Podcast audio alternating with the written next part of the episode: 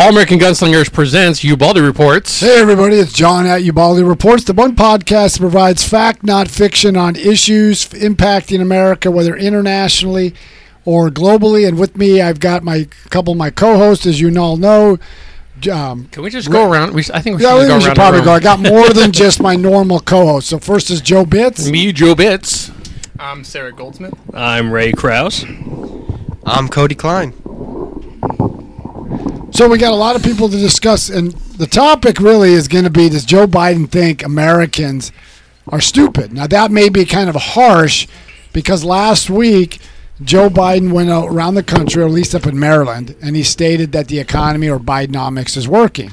But on Tuesday of last week, the U.S. Census Bureau reported that median household incomes dropped four thousand point four thousand dollars between 2021 and 2022. And then the very next day, the inflation report came out and it showed a big jump.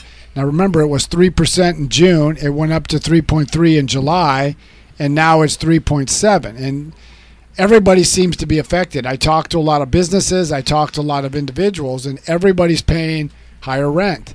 They're worrying about utility. Utility costs have skyrocketed. Everybody's talking about that but all these issues and you you just kind of want to ask does he really think Americans aren't intelligent enough to realize his policies aren't working?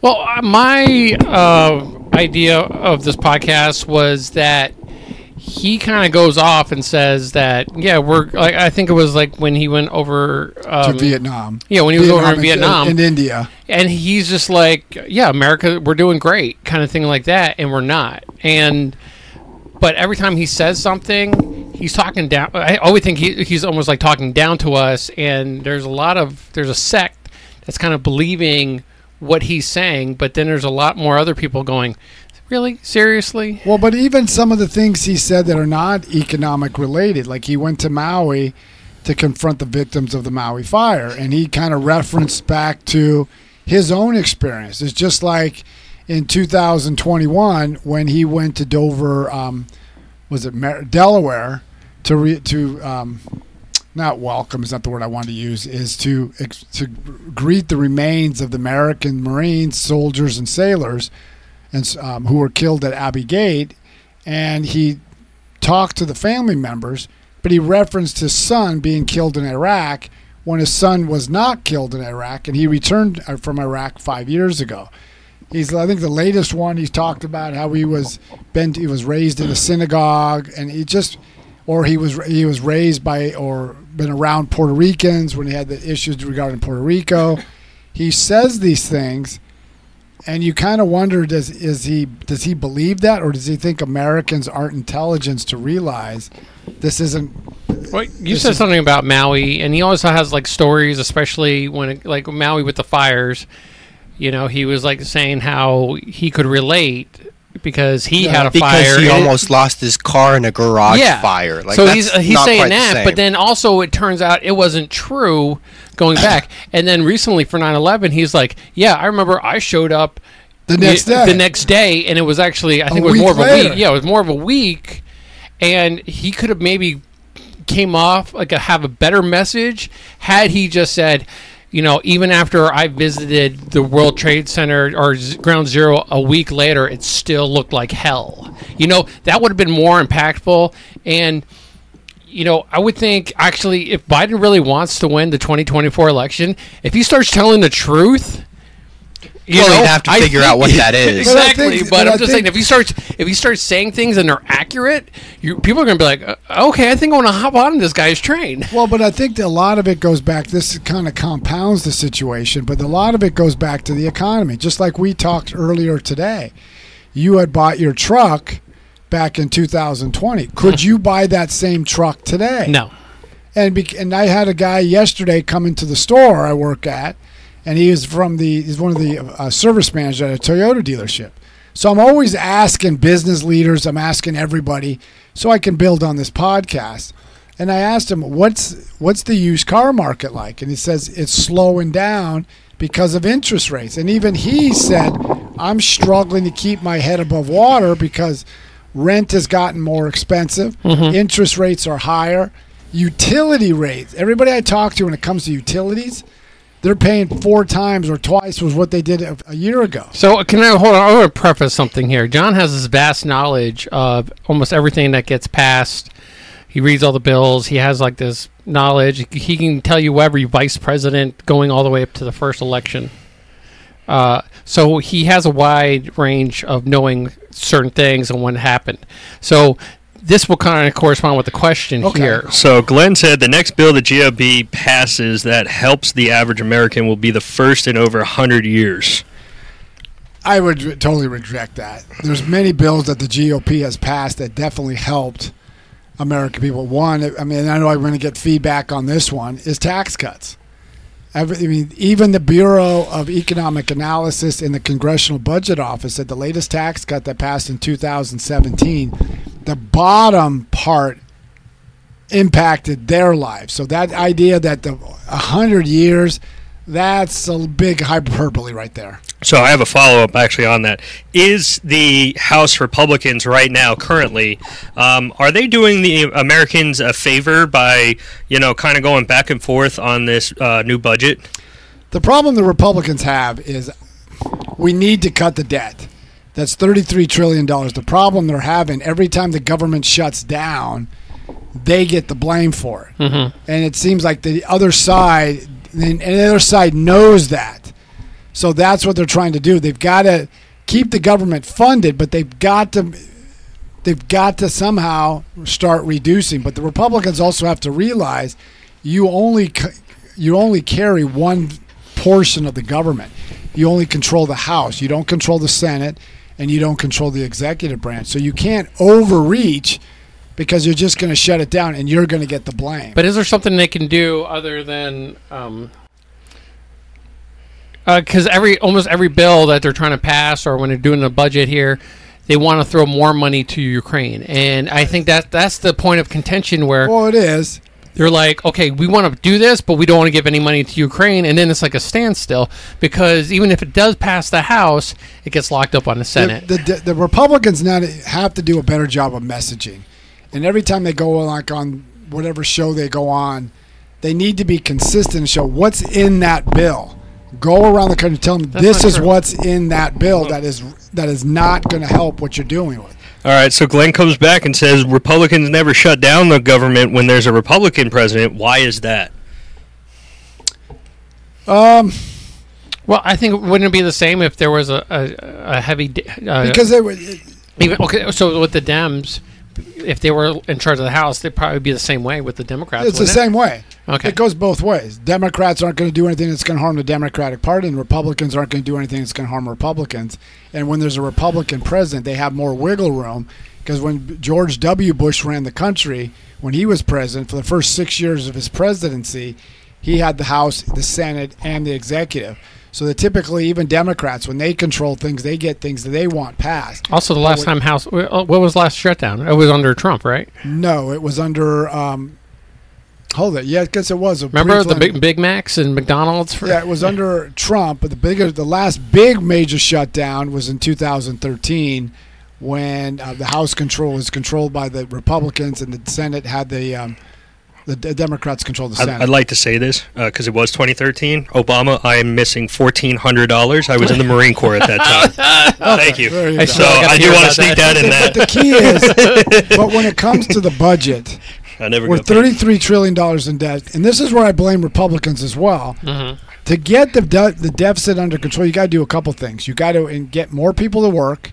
You got to expand your economic base. That means you got to expand this element, and then you have to. And I know I'm going to get hit back on this. You have to reform the American entitlement programs. Social Security, Medicare, Medicaid are going broke. This isn't me saying this. This is the Medicare and Medic, um, Medicare and Medicare um, actuaries, the Social Security have, uh, leaders have said this. The CBO has said this. They say by 2033, if nothing is done, the Social Security is out of money. Yeah, Social Security got screwed over when they opened up those funds for general use. It's that, but it's also the the premise of Social Security is just like we said on a previous podcast. Every worker contributes to Social Security, just like every employer. So your payroll tax from the employee and the employer goes into Social Security. The problem is there's Social Security was predicated on you didn't live that long. I mean, when I was a kid, if you were 75 years old, that you might as well have been 200. Yeah. But today we live longer. So you can retire. Like my father, he retired at 55 on disability because he was injured as an iron worker. He lived till he was 92. He was on Social Security longer than he worked because he was an immigrant to America. And that's the problem. We live longer and we need to reflect Social Security to reflect that, but it hasn't reflected that. And there's very few workers behind. The biggest group of people who are going to be getting into Social Security is the baby boomers. But there's that's when they had big families. We don't have big families today. So there's not enough workers to cover those who are currently working. And then, uh, so if there is a decrease in um, births and stuff like that, that means in about close to like 50, 60 years, like the millennials or the um, Gen Z is going to feel it. No, everybody's going to feel it come 2033 because you got two choices: substantial cut in benefits, and I think the CBO had said that it's going to be about 17. So let's go to Social Security for a second. I mean, why are we obligated to give Social Security? Why can't we just say we opt out so we can put it somewhere else? That's you can't do that. The law has stated. well, But see, nobody wants to change the law. Nobody wants to fix it. Nobody wants to uh, reform it. Nobody wants to say if you if you want to opt out, you cannot. It doesn't So, work like well, that. okay, the workaround. Why don't we privatize uh, Social Security so that we can actually put it in a big like 401k? So it will kind of. Why can't we use it like if we were going to use like a 401k where we put money into it and then that money gets saved later because Okay, gets saved later and then all of a sudden it's like, hey, John's retiring, so 65, and like here's your big ass check. That's one of the problems. Is if you take so if you take so uh, you take your payroll tax that you and the employer put into Social Security instead of going to Social Security and you say, I want this to go to my own retirement where I can manage the money, you get a greater return than what you get on Social Security. But you got to change the law, and nobody wants to do it because you get demonized. And you say you're throwing grandma and grandpa off to the curb. So that's mm-hmm. why no one touches. it. It's like the fifth rail of politics. So Jake Love Geology says so tax the rich.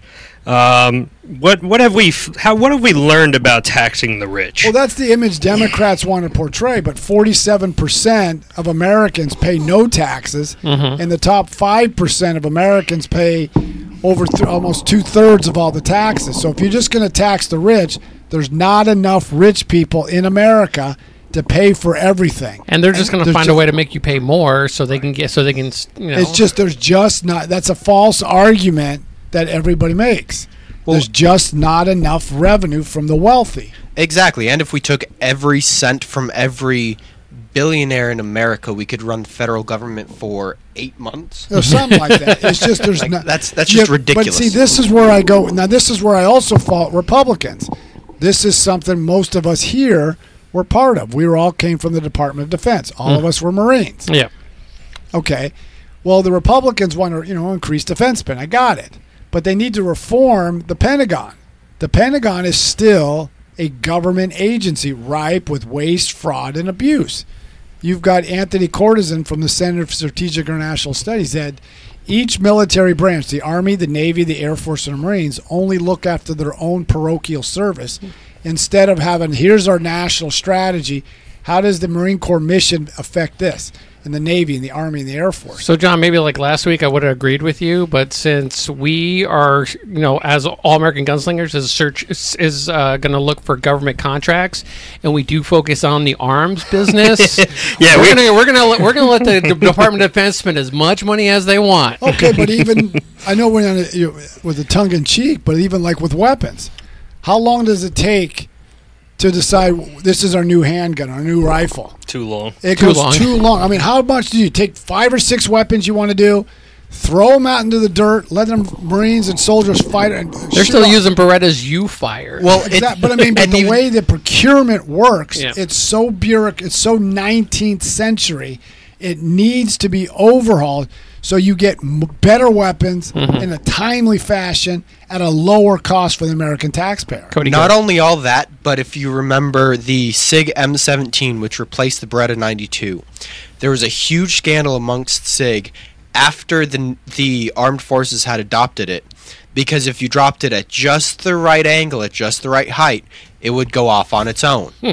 and so not only does it take too long and cost too much money, but it's downright ineffective sometimes. Well, but even when you go to weapon system, they have the Zumwalt class uh, destroyers. They wanted 30. They end up with like four or 5 Mm-hmm. Some of them have cracks in their hull, and their cost goes up. Look at the um, the F-35, the aircraft that the arm, the Air Force, Navy, and the Marine Corps use. That has so many cost overruns. The Marine Corps Osprey. That was first proposed when I was a junior in high school hmm. in 1981. I guess when you throw enough mil- money at it, this is what you get. So we got to reduce that that element. It's it's the way we acquire equipment, how we spend our money. We need, and this is throughout the federal government, not just the Department of Defense, but 81, folks, that's when Empire Strikes Back came out. exactly. so I mean, so think of the waste. But we have this bureaucratic labyrinth of maze because if you ever read the book America's Bitter Pill, written by Stephen Brill, he talked about the Affordable Care Act. You had companies that know how to get through the government contracting and individuals who know how to maneuver through the minutiae of that. Do we get something that's competent? No. Okay, so I do want to kind of Tony, whatever, maybe her name. Uh, how much tax did GMCO uh, Mary uh, Barr pay? Uh, she made Who?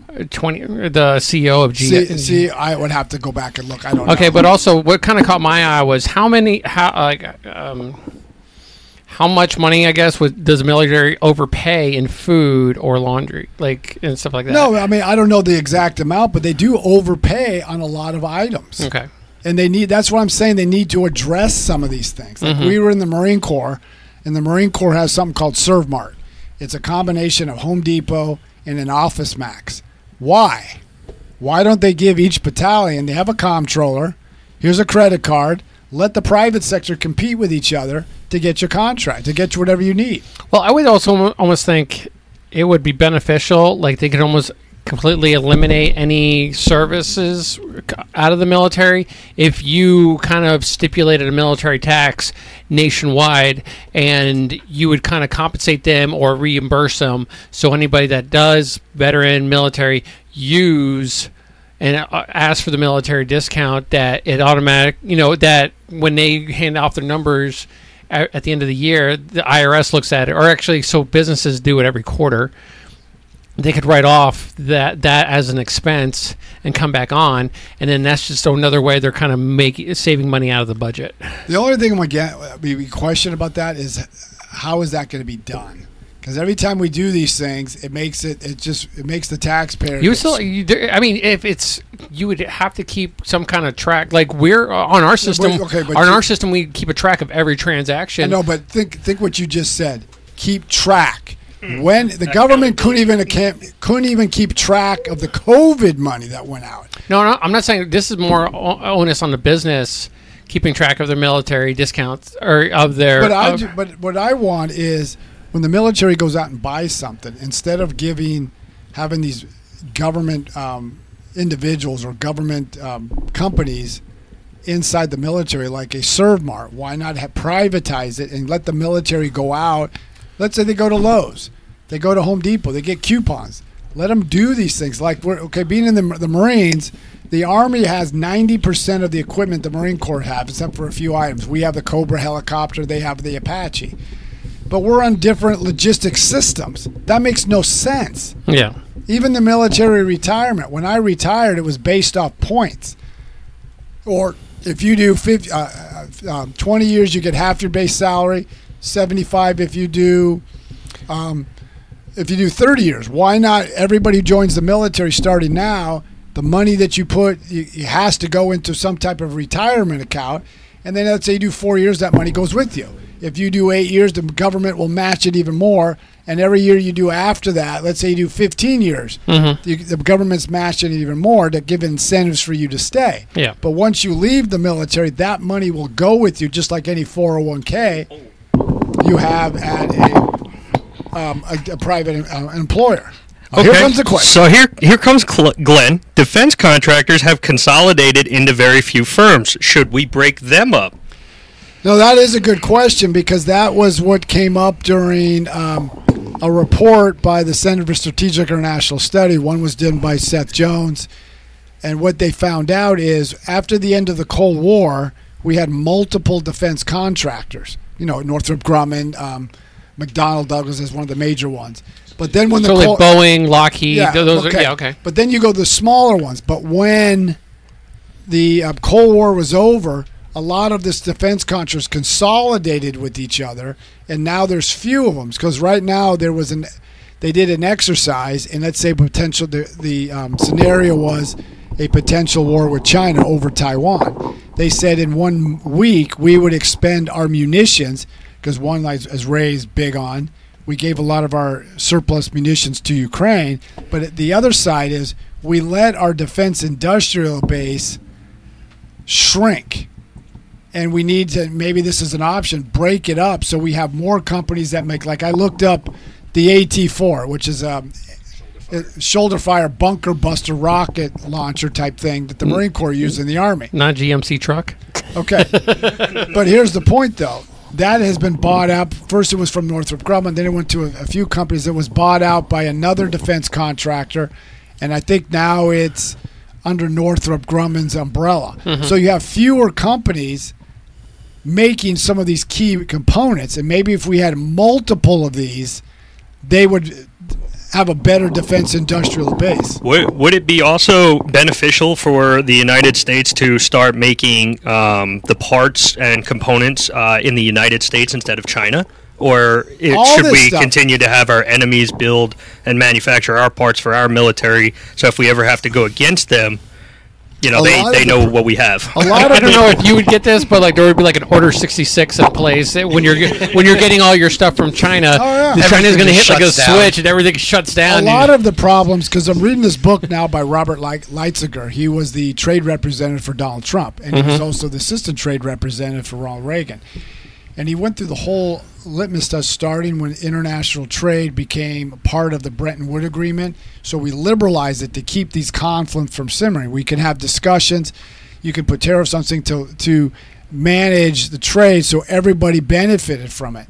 Then, after the end of the Cold War, we pushed the World Trade Organization, and what that that did, that accelerated manufacturing base to go to China, to go to other countries, because we thought they would, you know, liberalize. And all China did is, if you're, let's say, Company A, and you want to do business in China, you have to turn over your intellectual property to a state-owned Chinese business. That all that should have was were supposed to be eliminated, but previous Republican and Democratic uh, presidents allowed China to get away with it. Every time they negotiated with China, China said, "Oh yeah, we'll take care of it," and they never lived up to their bargains. The only time they met a different president, and I know I'll probably again get pushback, is when Donald Trump pushed back and used tariffs, just like Ronald Reagan used tariffs against Japan and other countries during the 80s. And we're trying to get that industrial base back, but the problem we have, you don't set up a manufacturing base in America because it's too cost prohibitive. And one of the other reasons is they're setting up a semiconductor plant like in Ohio and in Arizona. The problem is they can't find enough skilled workers, so they have to get these skilled workers from abroad because our educational system hasn't kept pace. so we're out, we're outsourcing people. Because even the military, a lot the military beyond some of the things we've mentioned before, one Yeah. of the reasons they can't get enough recruits is because they can't get enough people to pass the ASVAB. And when you got half the, coun- the, ch- the children in America can't read to grade level, and mm-hmm. that's from the latest educational reports over the last year, we got a problem here. So I mean, these are all factors that need to be addressed and are not being addressed. So Aaron Taylor said they can be trained on the job. How Not necessarily. No, I don't think some so. Of you, some some can, but the vast majority of the jobs in the semiconductor, because people who go into let's say the computer technology, they say well, there's other things we can go into. They don't understand that you can make really good money in the semiconductor industry. Well, So only we be, need- well, it's only good money because there's very few, Very few One- people Yeah, capable. once you once you start flooding the once you start flooding the job market with people that know how to do, you're you're going back down to twelve dollars an hour. So you're Not producing semiconductors. No, for- not necessarily. This is high. These are high paying job. no. I, and I understand, but if you, we need a lot of people to kind of fulfill that role, you know, it goes from being a hundred and ten thousand dollar job to an eighty thousand to a sixty thousand to a fifty, all the way down to Not like necessarily because there's other there's other businesses spawn off that. Once Mm-hmm. you do one industry, especially in technology, you can spawn off a, di- a lot of different companies, a lot of different products that you're going to need skilled workers. These aren't people flipping hamburgers or putting a pickle on a chicken sandwich at uh, uh, Chick Fil A. All right, I didn't know somebody that used to do that. you know that? And a lot of skilled workers can be trained on the job, but with semiconductors and you microchips, Need, you need skill. You need you need skilled education.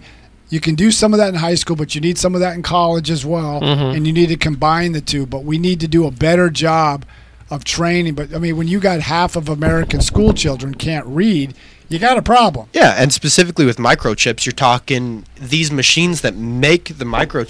Sure. They're so specialized and so advanced. They're literally only made in one country, and that's Norway. For the leading edge technology. So it's not like any guy with a high school diploma can walk in off the street and learn this. No, Do you think there should be incentives for, say, these institutions for education to actually provide this education for microchips and stuff? Well, like I that? think what they need to do is force these educa- these institutions because right now colleges are going off on their different. The government gives billions of dollars to these universities, but also I'm a big proponent of for the K through 12 Yeah. is school choice. Oh, absolutely. I think if you like Joe, you've got kids. I think if um, you should determine where and when your kids are t- t- taught and how they're taught, and if the state allocates this much money for public education and you want to send your kids somewhere else so they can get a better education, that money should flow to you. Because right now, even I was talking with a couple gentlemen at work, and he, he was stunned on this that 92% of uh, black children at age 13 can't do math at grade level. Is that the same gentleman we might have on later? Yep, same gentleman. All right. But I mean, you got 80% of minority children and black and Hispanic kids can't read or do math to grade level.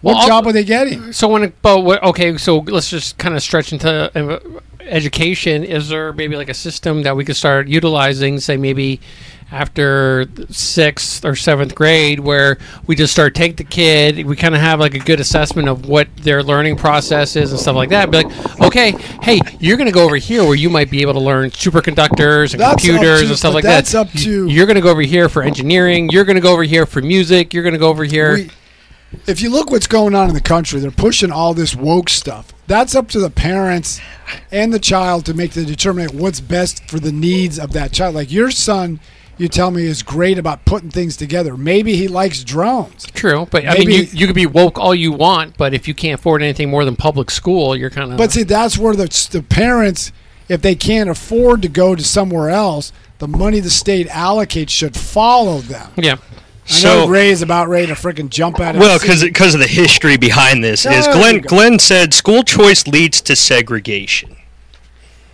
Um, not necessarily. I'm kind of wa- oh, no, I would waffle on that because sometimes, uh, but not intentionally. It's not intentional segregation. It's just like a lot of people Well- don't know. Who who was the one who designed the bus routes?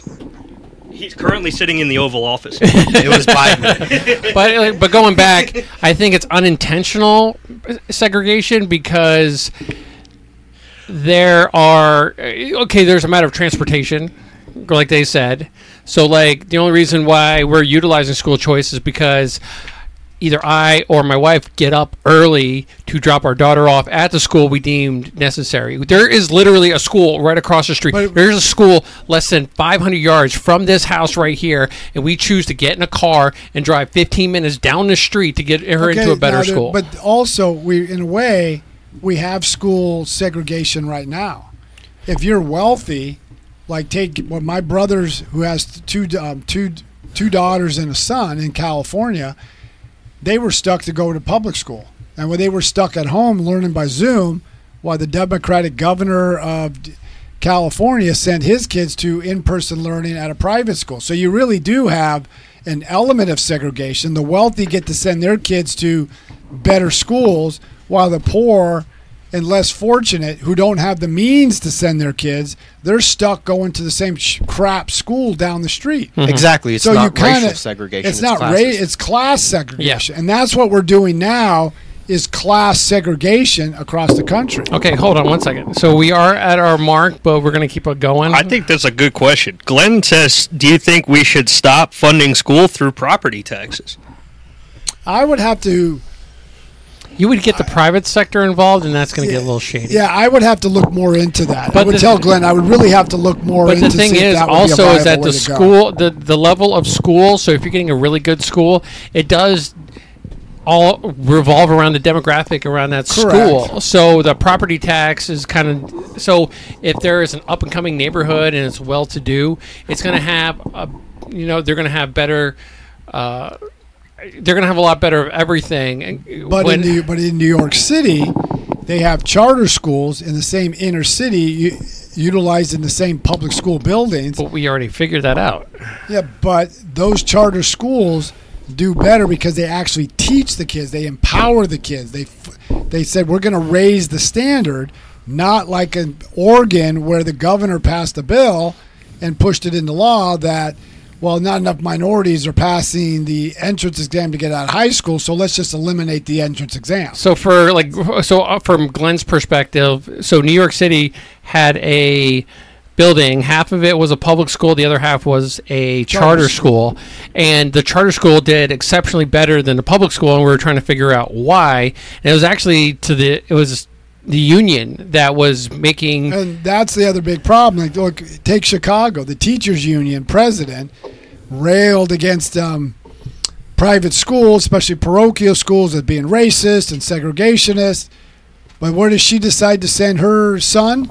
To a private school for nineteen thousand dollars a year. So Mhm. it's basically one standard for your kids, another one for mine. And uh, going back to the thing of segregation, it it relates to the idea of affirmative action for colleges, and that's not racist.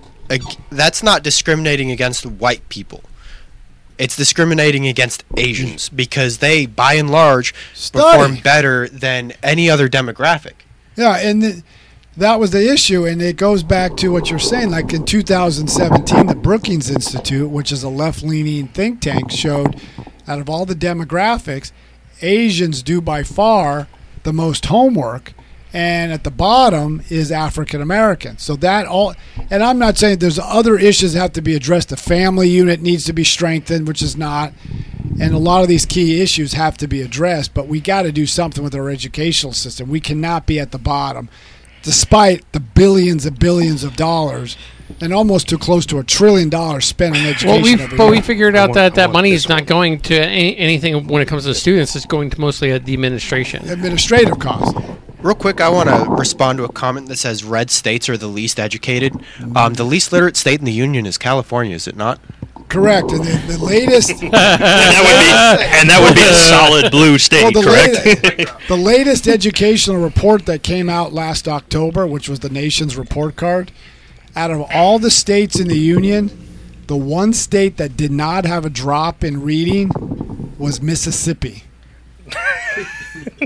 So I have my own theory on Mississippi. Mississippi's interesting. Look, in Mississippi, the end of the world can happen right now, and Mississippi's not going to miss a beat. They're going to keep on going like nothing ever But I happened. mean, but think 'Cause about they it. don't even know when everybody plays that, but when everybody plays that red blue state, California is ranked at near the bottom, and they spend more on education than most states. Mhm. So Mississippi did not lose, did not drop in reading.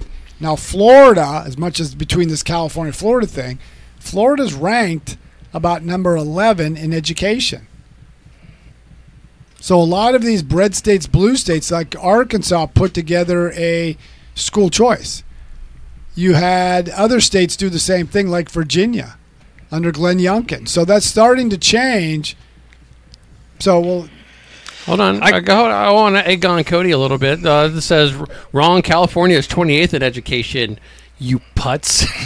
well Yeah. I would, but I would I've disagree. been called worse, and I will be called worse. So have But I would dis- but I would disagree with Cody. The I don't know what studies and what he's um, he's following. I could follow in um, Cal Matters. They just came out something a couple days ago. Uh, California's ranked about 43rd of all states in education. Florida's the, number uh, one. The um, the educational report card that came out of the Department of Education in October ranked for uh, California near the bottom. So I would like to know where he's getting his, his um, information. I'm getting a little confused because Glenn's saying that Florida is 50th in education, No. and Sarek is pointing me to a thing on the website saying. Yeah, we're literally fact checking this We're like, now, what? so it's interesting.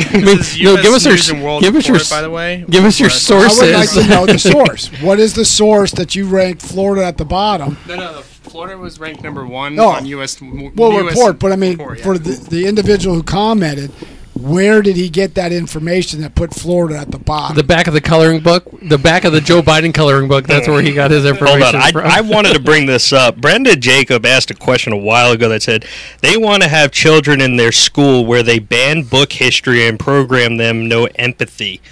Um, is he talking in Florida? I, I think in general, and I think my concern is um, the books that are looking to be banned are anything that has to do with sexualizing something, and, and it has to do with minors, and that's that's something that is in a crosshair right now in this but country. when the point that you brought up, they read um, Senator Kennedy of Louisiana read a portion of what they wanted to. Do they had questions on, and it talked about oral copulation. It talked about penetration. It talked Right. about um, different sexual acts.